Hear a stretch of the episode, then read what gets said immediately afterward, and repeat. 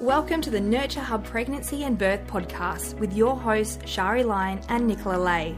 Together, we bring over 30 years of experience in working with women and partners through education, breathing, mindfulness, and evidence based information, and nurturing you through this transformation into motherhood. Join us on this journey as we connect with women and partners, mentoring, supporting, and navigating the ups and downs of becoming parents. Welcome to episode 44. Nicola and I actually just want to take this moment just to say thank you to all of you who have supported us on this journey through this podcast.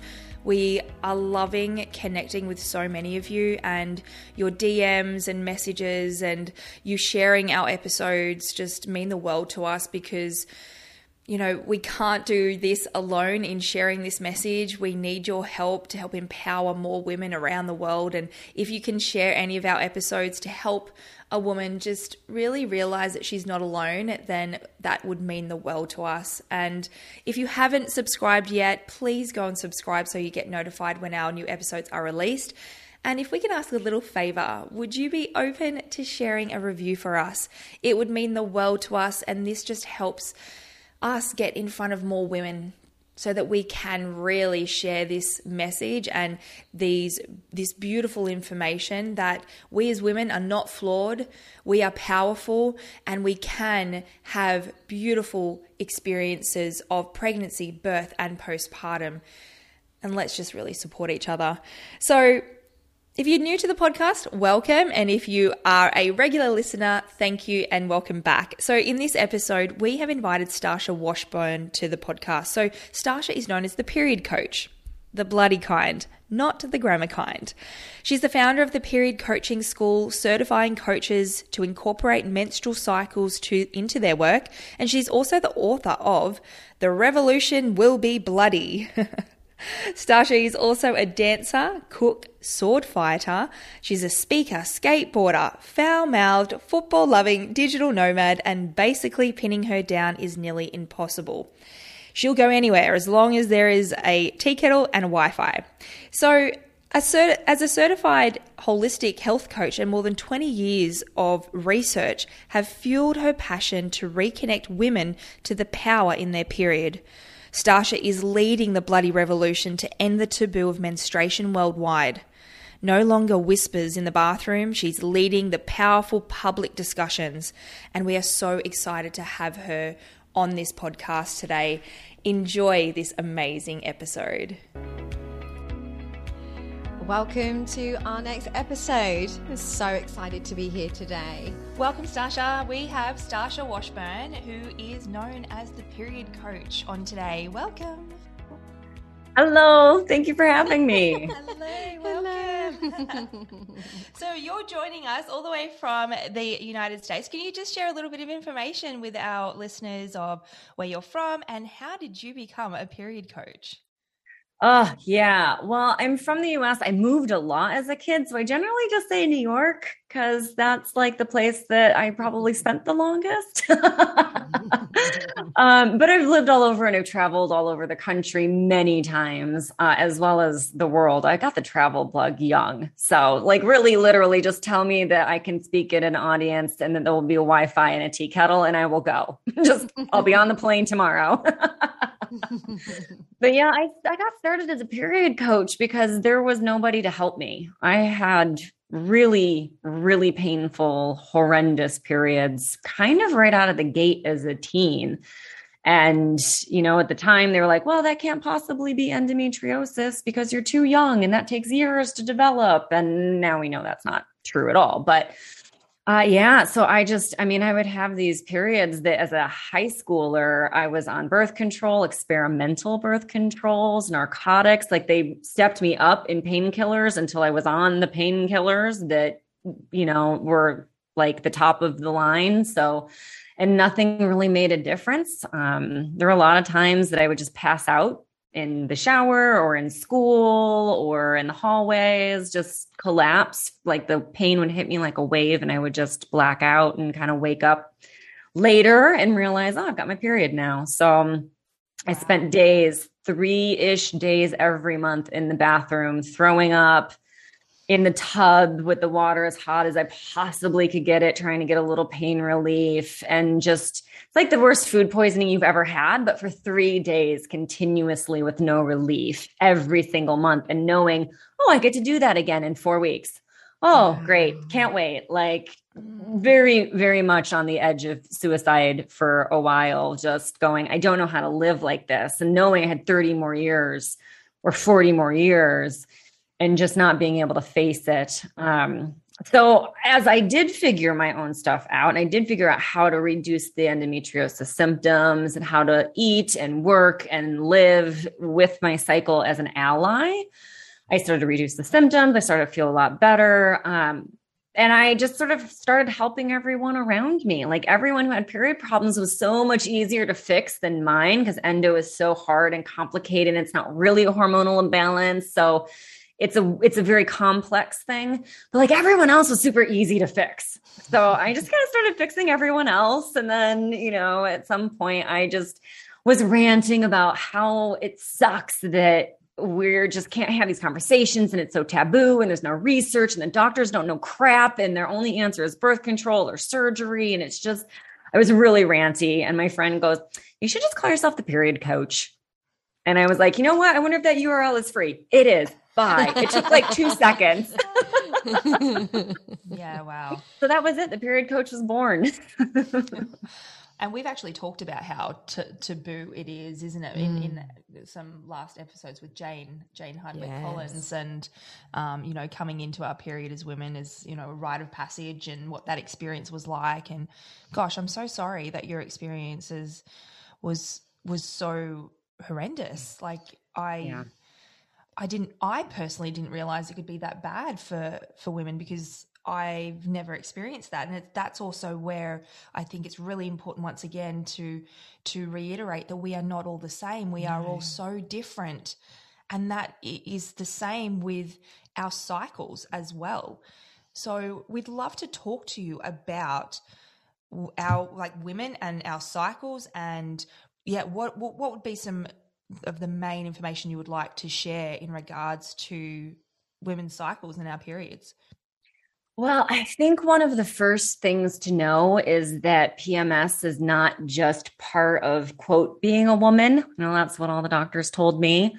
Um, it's not a curse. You know, our periods aren't supposed to be painful. They're not supposed to be horrifying emotional roller coasters. They're not supposed to take you down. They're not supposed to be these negative experiences. And 90% of menstruators will have a hormonal imbalance.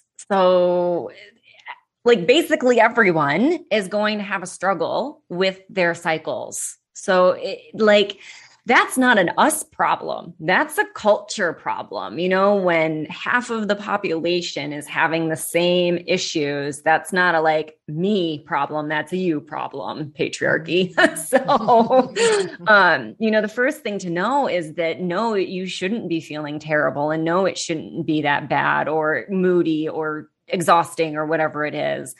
Uh, and that it's it's not supposed to be a negative. It should it's supposed to be a positive. Um, so that's number one. And number two is that we have to stop running away from it and embrace it. So turn around, you know, it's just like doing shadow work. You have to just turn around and look at the crappy feelings or the negative experience or whatever it is and turn around and face it and find a way to make that peace. And I can honestly say that I absolutely love my period now. Wow. I did a lot of work and I did a lot of physical healing and emotional healing. I mean, I had to hire somebody to work through my PTSD because, oh, buddy, like it was bad. Mm-hmm. Um, so yeah, I did a lot of that work, but now it's like oh, God, I so look forward to that week where I can just rest and relax and kick back. And I, you know, I run a business with my cycle. I plan my life with my cycle. It's all, you know, everything just kind of goes with those phases. And, you know, sometimes stuff happens and comes up, but I'm so much better to deal, prepared to deal with it now. So, yeah, and you I really think, can love it. And I think this is where a lot of women don't realize this that in the cycle week, is to take the time out for themselves. And I think as women, we are so in the masculine push, push, push mm-hmm. that we mm-hmm. don't actually take the time to rest. And it's a sad it's a sad feeling, isn't it? And I'm in the middle of teaching my nine year old how how her cycle is going to look like, what it's going to be, and really trying to heal my own cycle um, headspace so that she yeah. comes into it feeling really loved and supported and ready for something that's going to be really beautiful for her rather than for me. And we talked about this in a previous episode. You know, I was at, brought up by nuns in a convent. Uh, here's the the pad, and we, you know, God be with you. I'm like, oh my God, what's happening to me? Am I need to go to hospital? yeah. Oh, yeah. I mean, I hear stories all the time from girls all around the world, too. It's not like any particular country that has this problem where, you know, I get messages sometimes from girls who are like, oh my God, I'm bleeding. Am I dying? Mm. You, you, know, they're just, they, they're shocked. They don't know what's going on. They don't know what's happening. They don't know what to expect. They don't know what's right or what's wrong. And I mean, and the thing is, is like, it's tough to, uh, you know, our moms didn't get any helpful information because their moms didn't, because their moms didn't. So it's just a mm-hmm. perpetuation of ignorance that's not there, you know, there's no fault. Like the fault is so far back in the history now that there's no way to like fix that. So at this point, we just have to educate ourselves so that we can educate the next generations and they can have a far better experience than we did. I love that so much. Mm. Now we are coming into so today. Today we are recording this on the nineteenth of October, and today is the full moon. And this, before we jumped on, and I find my cycle has become very much in alignment and with the the moon cycle. And I, I mean, I personally um, have always felt my body has worked uh, very much in in regards to my you know my cycle. It's always been very. I felt like clockwork. Um, I. I know I, I that's that's where I just feel for you ex- experiencing what you went through as um, you know as a teenager and, and in your early life how painful it was I feel very lucky that I, I didn't have that and my my periods were never painful. They came exactly right time. And I remember when I was 17 obviously and I and my mum made me go into birth control because she knew I had a, you know a boyfriend mm-hmm. and I went on and I just it never I didn't like it and so without really telling her I was on it for a few years but then after there was this like intuitive for me, I was like, no, this is not right for me. I and I was like, you know what? Why should I have to protect myself? They can protect themselves because I'm. Why should I wreck, you know, my cycle and my body? Not not wreck. I don't want to use that word, but do you know what I mean? It just yeah. being on birth control never felt right for me. And right, I think it was maybe I came off it when I was 22, and from then on, we, you know, contraception wise, it was my mm. partner that used the mm. contraception, mm. um, and so I've always had a. I feel a really beautiful clockwork cycle that has been in alignment with the moon cycles. Could you tell us a little bit about how how how does the moon come into play with our cycles? Yeah. So the first thing I want to say is that birth control, we have an idea that hormonal birth control regulates our cycles. It does not. It puts your ovaries to sleep. So you're more closely in menopause. It's not bioidentical hormones. It's not mimicking your cycle. That bleed that you get is not a period bleed. It's a withdrawal from the drugs bleed. Uh, and they're chemicals, not hormones. So I just kind of wanted to state that because those hormonal birth controls, you know, our doctors often go, well, this will regulate your cycle. No, that's not what it does at all. It puts you into menopause and then you don't get to ovulate. And if you don't ovulate, you don't make progesterone. If you don't make progesterone, you don't feel happy, you don't feel good, you don't feel healthy. Your bone and heart health suffer in the long term because we need progesterone for our long term health, uh, our mental health, our physical health. So, and and our gut health. So, birth control also deteriorates our gut lining. So, a lot of women gain weight, feel depressed, anxious, all these kinds of things because birth control does deteriorate the gut health as well. So, I just kind of felt like I needed to get mm. that out there. Um, but as far as the moon is concerned, I love it. It's one of my favorite tools in the toolbox that I use for clients because it's just so good. So originally pre-industrial revolution and indoor lighting we would menstruate with the new moon and ovulate with the full moon. And you can see that in how every culture has full moon festivals where they have like big bonfires. There's lots of sex involved in most of them. If you really go back far enough in time most of them had like bonfire orgies happening. And that's kind of because everyone was ovulating. Mm-hmm. So if you really wanted the healthiest babies, and now we know things like there's killer sperm, we know our vaginal cervical mucus will kill off sperm.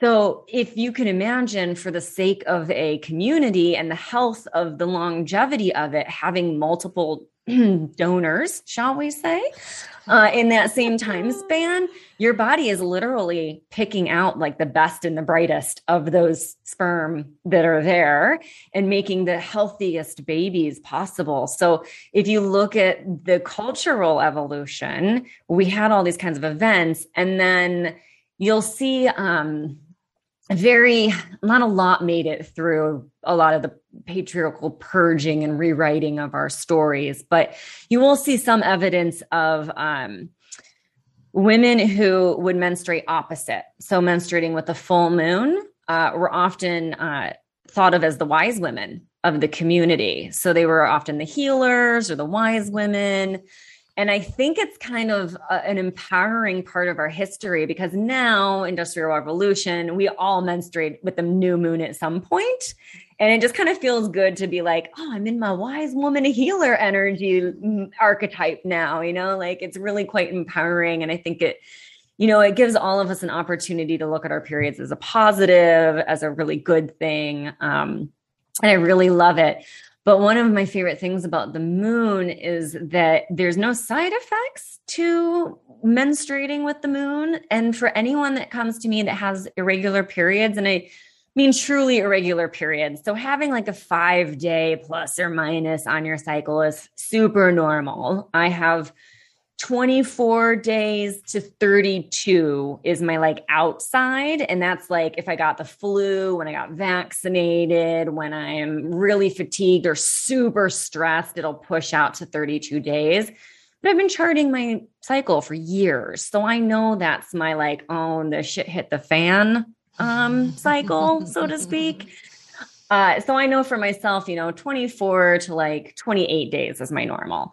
But when you don't know that information, you get really surprised and you think your period's far more irregular than it probably is. But for my clients who really truly have like big swinging cycles, one of the first things we do is sleep with the moon. Mm. So you sleep in pitch black until the full moon. So, like maybe the day or day, two days before the full moon, where you start to let some light into your room, whether that's like opening the curtains a little bit or having like a little salt lamp in the room or something. And then, like those three days, day before, day of, day after of the full moon, you have that little bit of light in the room, a, a like battery tea light, for example. And like it's not super bright, but you know, enough. And then go back to sleeping in complete darkness. And I've seen it happen over and over again where their cycles will start to tighten up and it'll start to get a bit more re- regular, a bit more predictable, a bit easier to anticipate and, and understand and feel how it works. Um, for some of my perimenopausal clients, it helped to kind of keep things moving in a more regular fashion until it but they also then knew their ovulation so they were able to go well i didn't ovulate this month so that may change my menstrual cycle and they were just easier uh, and more in tune with what was happening so I, and I love it because what's the worst that can happen? You know, you have some light in your room for a couple of days. Like there's no side effect, but it can really make a big difference. And for myself, when I first started doing this, I had like, I don't know, maybe two years where I had exact 28 day cycles. And it wasn't until I got into my late 30s and I was traveling and changing, like crossing the date line a lot and this kind of stuff that it got a little less, um, less regular. But yeah, I love working with the moons. And then as we move into perimenopause and we're tracking, we use the new moon as day one. So you're still doing your same charting as you would anyway. You're just using the new moon as day one, which in families, we have the kids start their charts on day one. You know, they're tracking different things, but they're still tracking how they're feeling and stuff. Men, new moon day one. You can still chart. You can still see how food affects your mood affects your energy you know all these things. So um, we have whole i have whole families that chart together and they just use day one as the new moon for the family. And then mom might use her period for her chart um, but, may not as well just kind of depending on how it works best for her Okay, can we please explore a little bit more about charting? Um, because for especially for for the women who do who are listening trying to fall pregnant understanding mm. their mm. own cycle or you know and how they that they can chart to understand when they are ovulating what are the signs of that um, compared to when they're not could you give a little bit of advice on that yeah absolutely you know it's so funny how it's unknown. You know, I have a friend who teaches charting specifically, and she had a client who was a nurse at a fertility clinic who could not get pregnant. And it's because she was trying to get pregnant on day 14. Mm. And it turned out she ovulated on like day 11.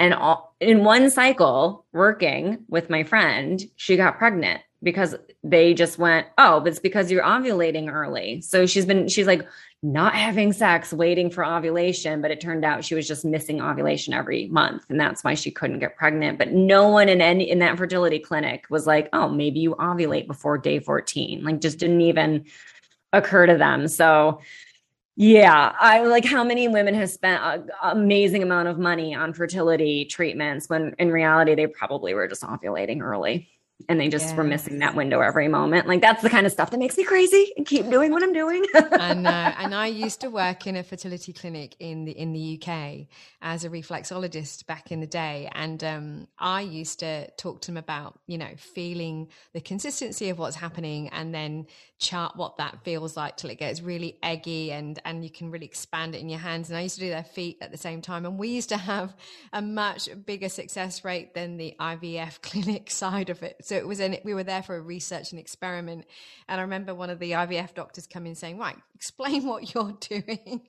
And I'm like, just using natural therapy and just understanding your body more. yeah. It's incredible, isn't it? Mm. Oh. But yeah, so ovulation, let's see. There's there's three signs and for most of my clients one two out of the three is good enough um, unless it's really struggling with fertility issues uh, but the first one is cervical mucus like you were saying that real egg white stretchy cervical mu- mucus um, it's i mean most women go boy i just feel like i might have wet myself a little bit. And it's not. It's just that kind of sploosh moment as we call it in my community when that cervical fluid hits and you're like oh oh okay we're there now. Um so that's kind of obvious and that happens right that right before well starts right before you ovulate usually like right before the egg releases. So you've got a little bit of that window of like a couple days before the egg is ovulate has exploded out of the ovary um, when it can get fertilized that 24 hour magic window.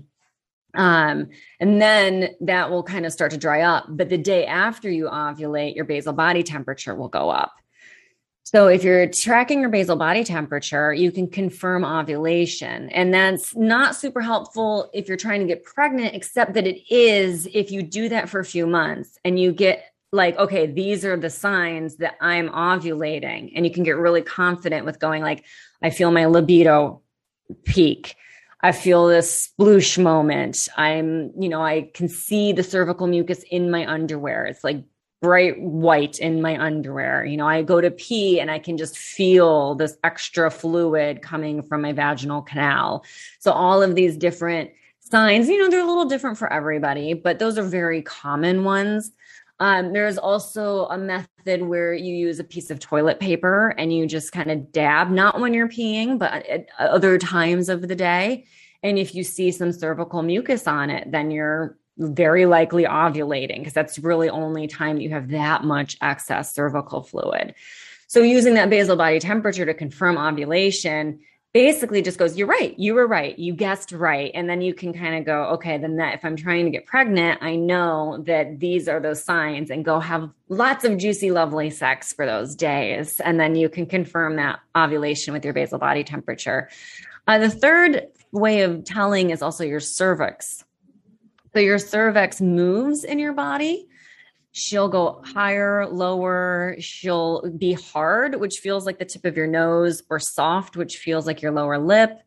Uh, and then she'll open and close. And she opens for ovulation to let sperm through, and she opens for menstruation to let blood out. So otherwise, she's closed. So you can confirm ovulation uh, in real time with your cervix. So if you're really struggling, that's when we say, okay, now let's start doing some cervix mapping and see what your cervix is doing throughout the month. We can start to anticipate her, you know, like some women will go, oh yeah, I can start to feel it's getting harder to reach uh, you know, and that's a sign that I'm about to ovulate, or, you know, I can start to feel her softening. So I know I'm going to ovulate soon. So it's a good one. Um, but it's, you know, it is one where you have to get very comfortable with your body, trim your nails, wash your hands. it's a little more complicated. So it's one that we generally, you know, I've definitely had clients who are just wanted to do it because they just wanted to know and were just very curious about their bodies and other ones that were like, you know what, that seems a little invasive. I don't want to necessarily do that. So, you know, kind of up to the cervix owner, really. and what about women that feel? So I always feel my ovulation. It's almost like a like a pop. I feel it's something. It, uh, it's really curious. Now I used to talk about this, and people go, "I have no idea what you're talking about," but I've heard about it a lot more through working with women yeah, I definitely know women that can go, Oh, I ovulated with my right ovary today. Oh, mm. I ovulated on my left side today. Like they can feel even this, which ovary is ovulating, which I just, I'm a little envious of because I've never been able to like get into that space. But then I also go, you know what? I've had enough feeling with my cycle in my lifetime. So maybe this is okay. um, but yeah, some women can really feel it. And not only that feeling of ovulation, but they can really feel the change in their mood and their energy levels. So libido, you know, our testosterone spikes in ovulation.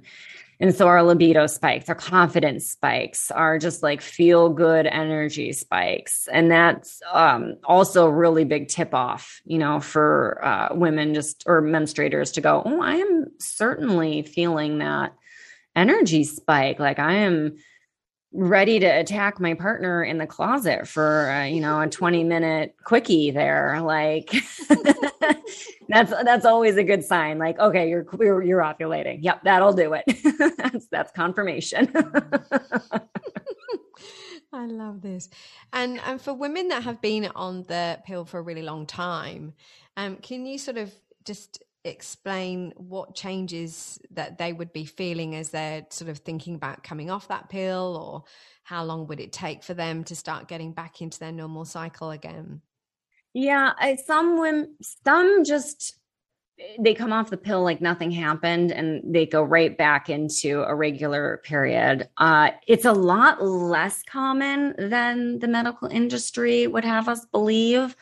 Most people have issues somewhere around the three month mark and the six month mark. So, whenever I'm working with people coming off of birth control, before they come off of the birth control, we start sleeping with the moon just to start our giving our body that cyclical signal again. And we start doing a lot of fiber. So, really like bone broth, fiber, lots of gut healing protocol. Uh, and then getting them off of the birth control and making sure that they've got really good gut healing routines already established so that the transition is less rocky. And then usually around the three month mark, you'll see a hiccup if you're going to see hiccups. Um, you know, acne, just feeling oily or greasy, like as the hormones are just, it's a bit like being a teenager all over again. Your ovaries have to remember how to work. Your pituitary gland has to send signals and it's not sent in years. So there's a lot of the body that needs to like get back online after being off for a long time and they all work together so if one part is not quite getting the right signals it, it you know one thing goes wrong and the whole assembly line just goes to pot so um, we definitely work on getting the gut health going and then getting all of those uh, just chemicals out of the body. So we do a lot of liver support and healing. There's a lot of roasty dandelion root tea in my clients' day during this time. Uh, and then sometimes you'll start, they'll start to feel better. And then at around the six month mark, they might see another uh, shift as the body is getting, you know, back to it and more used to it. So there may be another shift around that six month mark. So generally, you know, I say, don't panic if something happens six months out and you're like you're feeling good and things seem like they're working perfectly and then six months something glitches again you know don't don't panic. You're not doing anything wrong. You don't need to go back on birth control. You don't have a birth control deficiency. That's not the problem happening. So just you know take a breath. Do what you know you know do all the things that that we've talked about and just keep going. And then it, it generally evens out from there. That said, there's definitely people who have birth control syndrome and they come out of it and they have lots of issues, and some can last for years. I mean, it can go on for a really long time. So it's not as common for sure, but it definitely does happen. And it's certainly not something that, you know, we talk about because it's all so taboo. Uh, but it can happen. So, you know, in that case, we, you know, you really need to be working with somebody to help get that back on track properly. What would be some other reasons why um, a woman's cycle wouldn't be regulated or, or, is not regulating for them? Are there oh some oh common reasons? Can I mean, I'm sure that it's different for every woman, but what have you seen working with so many women would be reasons why they their cycles are so all over the place, or if they aren't ovulating? What what have you found are the most common reasons? Yeah, uh, stress is the top top one, and the reason for that is we have a hormone in our body. It's kind of a master hormone uh, called pregnenolone, and it is a precursor hormone. So it turns into your stress hormones like cortisol and it turns into reproductive hormones like your progesterone. And if your body is stressed out, it's going to make cortisol instead of progesterone. It's going to make cortisol instead of your your luteinizing hormones or all of these hormones that you need to uh, start building. So that stress machine has to be dealt with first so that you're no longer making stress hormones, but your body can go back to making your reproductive hormones. And it's not a bad system, right? Like if you get the flu, you may skip a period or it may be delayed for a week or two. And that's there because your body should be dealing with your immune system and making sure that you survive. So, you know, ovulating is not a big deal because we need to, you know, make it through this flu. Um, but then, you know, the next month, you've gotten through the flu, you're feeling better, you should come right back up online the next month perfectly fine. Uh, so, really, the stress or those kinds of things that happen, you know, if there's a big wedding, if there's a sudden death in the family, you know, moving, all of these things can pause your ovulation because your body is like, yeah, we're too busy and I'm not sure we're going to survive. So, like, let's not reproduce right now. That's not a good idea. Let's just focus on survival right now. And you know, our bodies can't tell the difference between good stress or bad stress or life threatening stress. So, you know, it's like you're in a really bad car accident and it's taking a couple of months to heal and, and repair from that. You may skip ovulation for a few months, you know, you may have a little anovulatory bleed where you have a period, but you didn't ovulate. So you may not even realize you didn't ovulate if you're not tracking it. Um, but yeah, uh, so many things can affect it. So really settling the stress, doing the, the, you know, and this is where I, you know, living in flow makes the difference, right? So like my flow freedom students, we work through all of our senses. So how do we feel better through taste, through food, through making sure that, you know, the stuff that we eat and that we love is really helping our hormones, you know, build and detox each month smell? You know are we being assaulted by like chemical cleaners all day and that stresses you out that puts your body under that same kind of thing? So what kind of smells are around you? And of course we have like smells for different phases of the cycle so that you're kind of keeping that inflowness of it. Talk about sight and sound. You know if you're watching an action movie and your body feels like it's under attack it's you know there's a time in your cycle where your body is perfectly prepared to deal with you know fun action movies but there's another time where that's going to just increase your pms symptoms substantially. So it's all these different things. So if you really just start being in your body and you know what movement what touch what smells what tastes what music am i listening to all these different things you start reducing all of these little stressors around you and you start getting much more in tune with your body and your cycle. You know, one of the first signs that I'm moving from my luteal phase into that deeper luteal right before menstruation phase is that I go from wanting to listen to like really upbeat concerts when I'm working to like the lo-fi jazz or like a Bon Iver concert or like a piano concerto. Like I can just tell and that my screen is too bright all of a sudden. Like the screen I've been working on all month is now just, oh God, boy, that's, that's making my eyeballs hurt. Like I need to turn my screen down and go, oh, I'm going to be in deep luteal soon. Okay, noted. my energy is probably going to dip tomorrow and I better make sure that I have a nap on my schedule. So you can mm-hmm. start like all of these there's so many signs and signals your body is trying to give you all of the time and when we're really tuned in and charting and, and paying attention we start to see them and it's i mean it really people look I'll say something like that in a normal people conversation, and they're just like, oh my God, you are a witch. That is so, like, how could you possibly know that? And I'm like, it's just observation. It's not, I swear to God, it's not witchcraft. I mean, you know, I'm all for it, but this is not, this is just observation. that listening to your body. Mm. Yeah. Yeah. And interpreting it, you know, we, I mean, I don't, I lost count of how many women I talked to that didn't even know ovulation was a thing, let alone the follicular phase, the ovulation phase, the luteal phase, that deep luteal right before menstruation and then menstruation. You know, like they're only aware of the menstrual phase. But every phase has an energy, your hormones shift in each of those phases. And you come out of ovulation, and especially if you don't know it, your testosterone dips, and your estrogen dips and suddenly you're tired and you're not cranking out that 16 hour workday like it was nothing and you're now beating yourself up. Why am I not as good as I was yesterday? Why am I such a failure today? What's wrong with me? Nothing's wrong with you. Your hormones just dipped a little bit. Girl, don't worry about it. They're going to return. Like, don't stress. Go, you know, mm. have a snack, relax. But we don't know that. So instead, we self flagellate. We push ourselves like, oh, I better get to the gym. Like, that's the problem. I'm not working out hard enough. And I should eat a salad today instead of a soup because I'm, you know, I need to lose weight and that'll make me feel better and that'll keep my energy high all month long.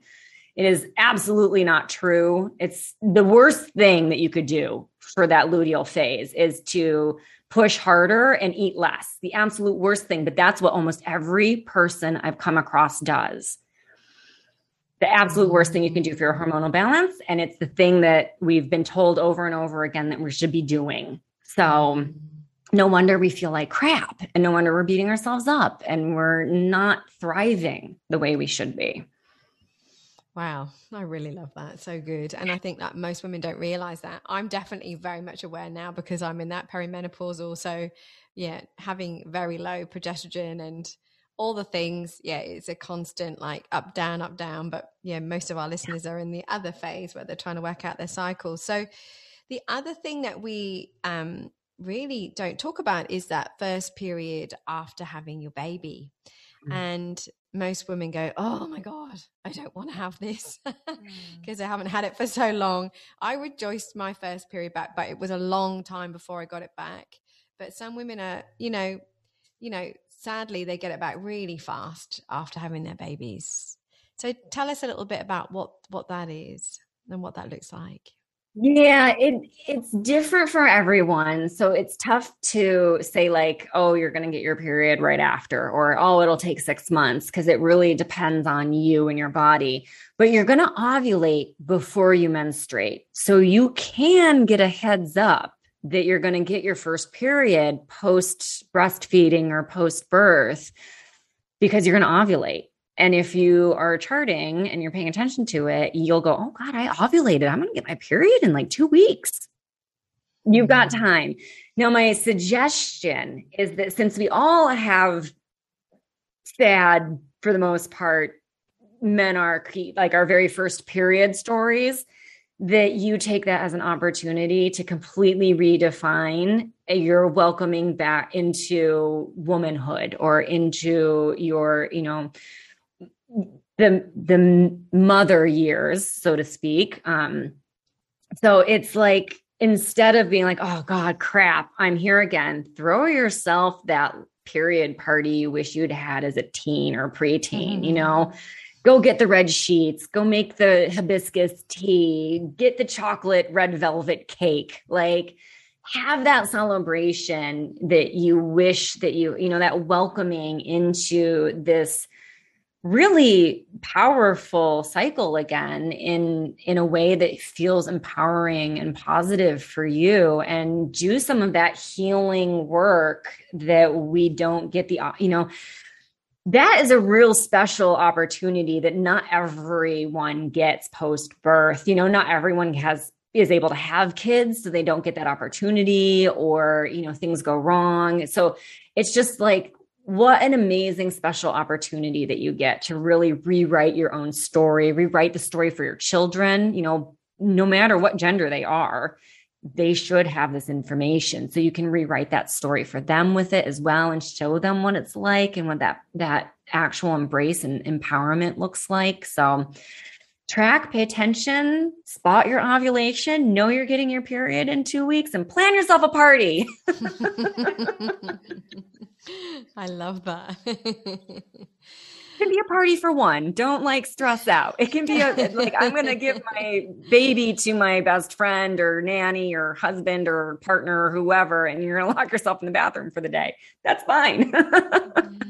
I think because most women get a little bit sort of sad that it's back because it's they've they've been free of it for so long often that it's kind of mm-hmm. like oh this is it it sucks it's back again but I remember when I got mine back um, and I was an older mum for my first baby I remember thinking wow I could probably have another baby if I wanted to now like, yeah. it was quite exciting for me because I was just like, oh, wow, it's actually coming back. And it was 18 months I was without a cycle. So it was um, like, wow, it actually came back. So it was good. I was actually really excited. But um, most women get quite shocked by their first period and they feel a lot more, um, often feel more pain, don't they, on that first cycle back?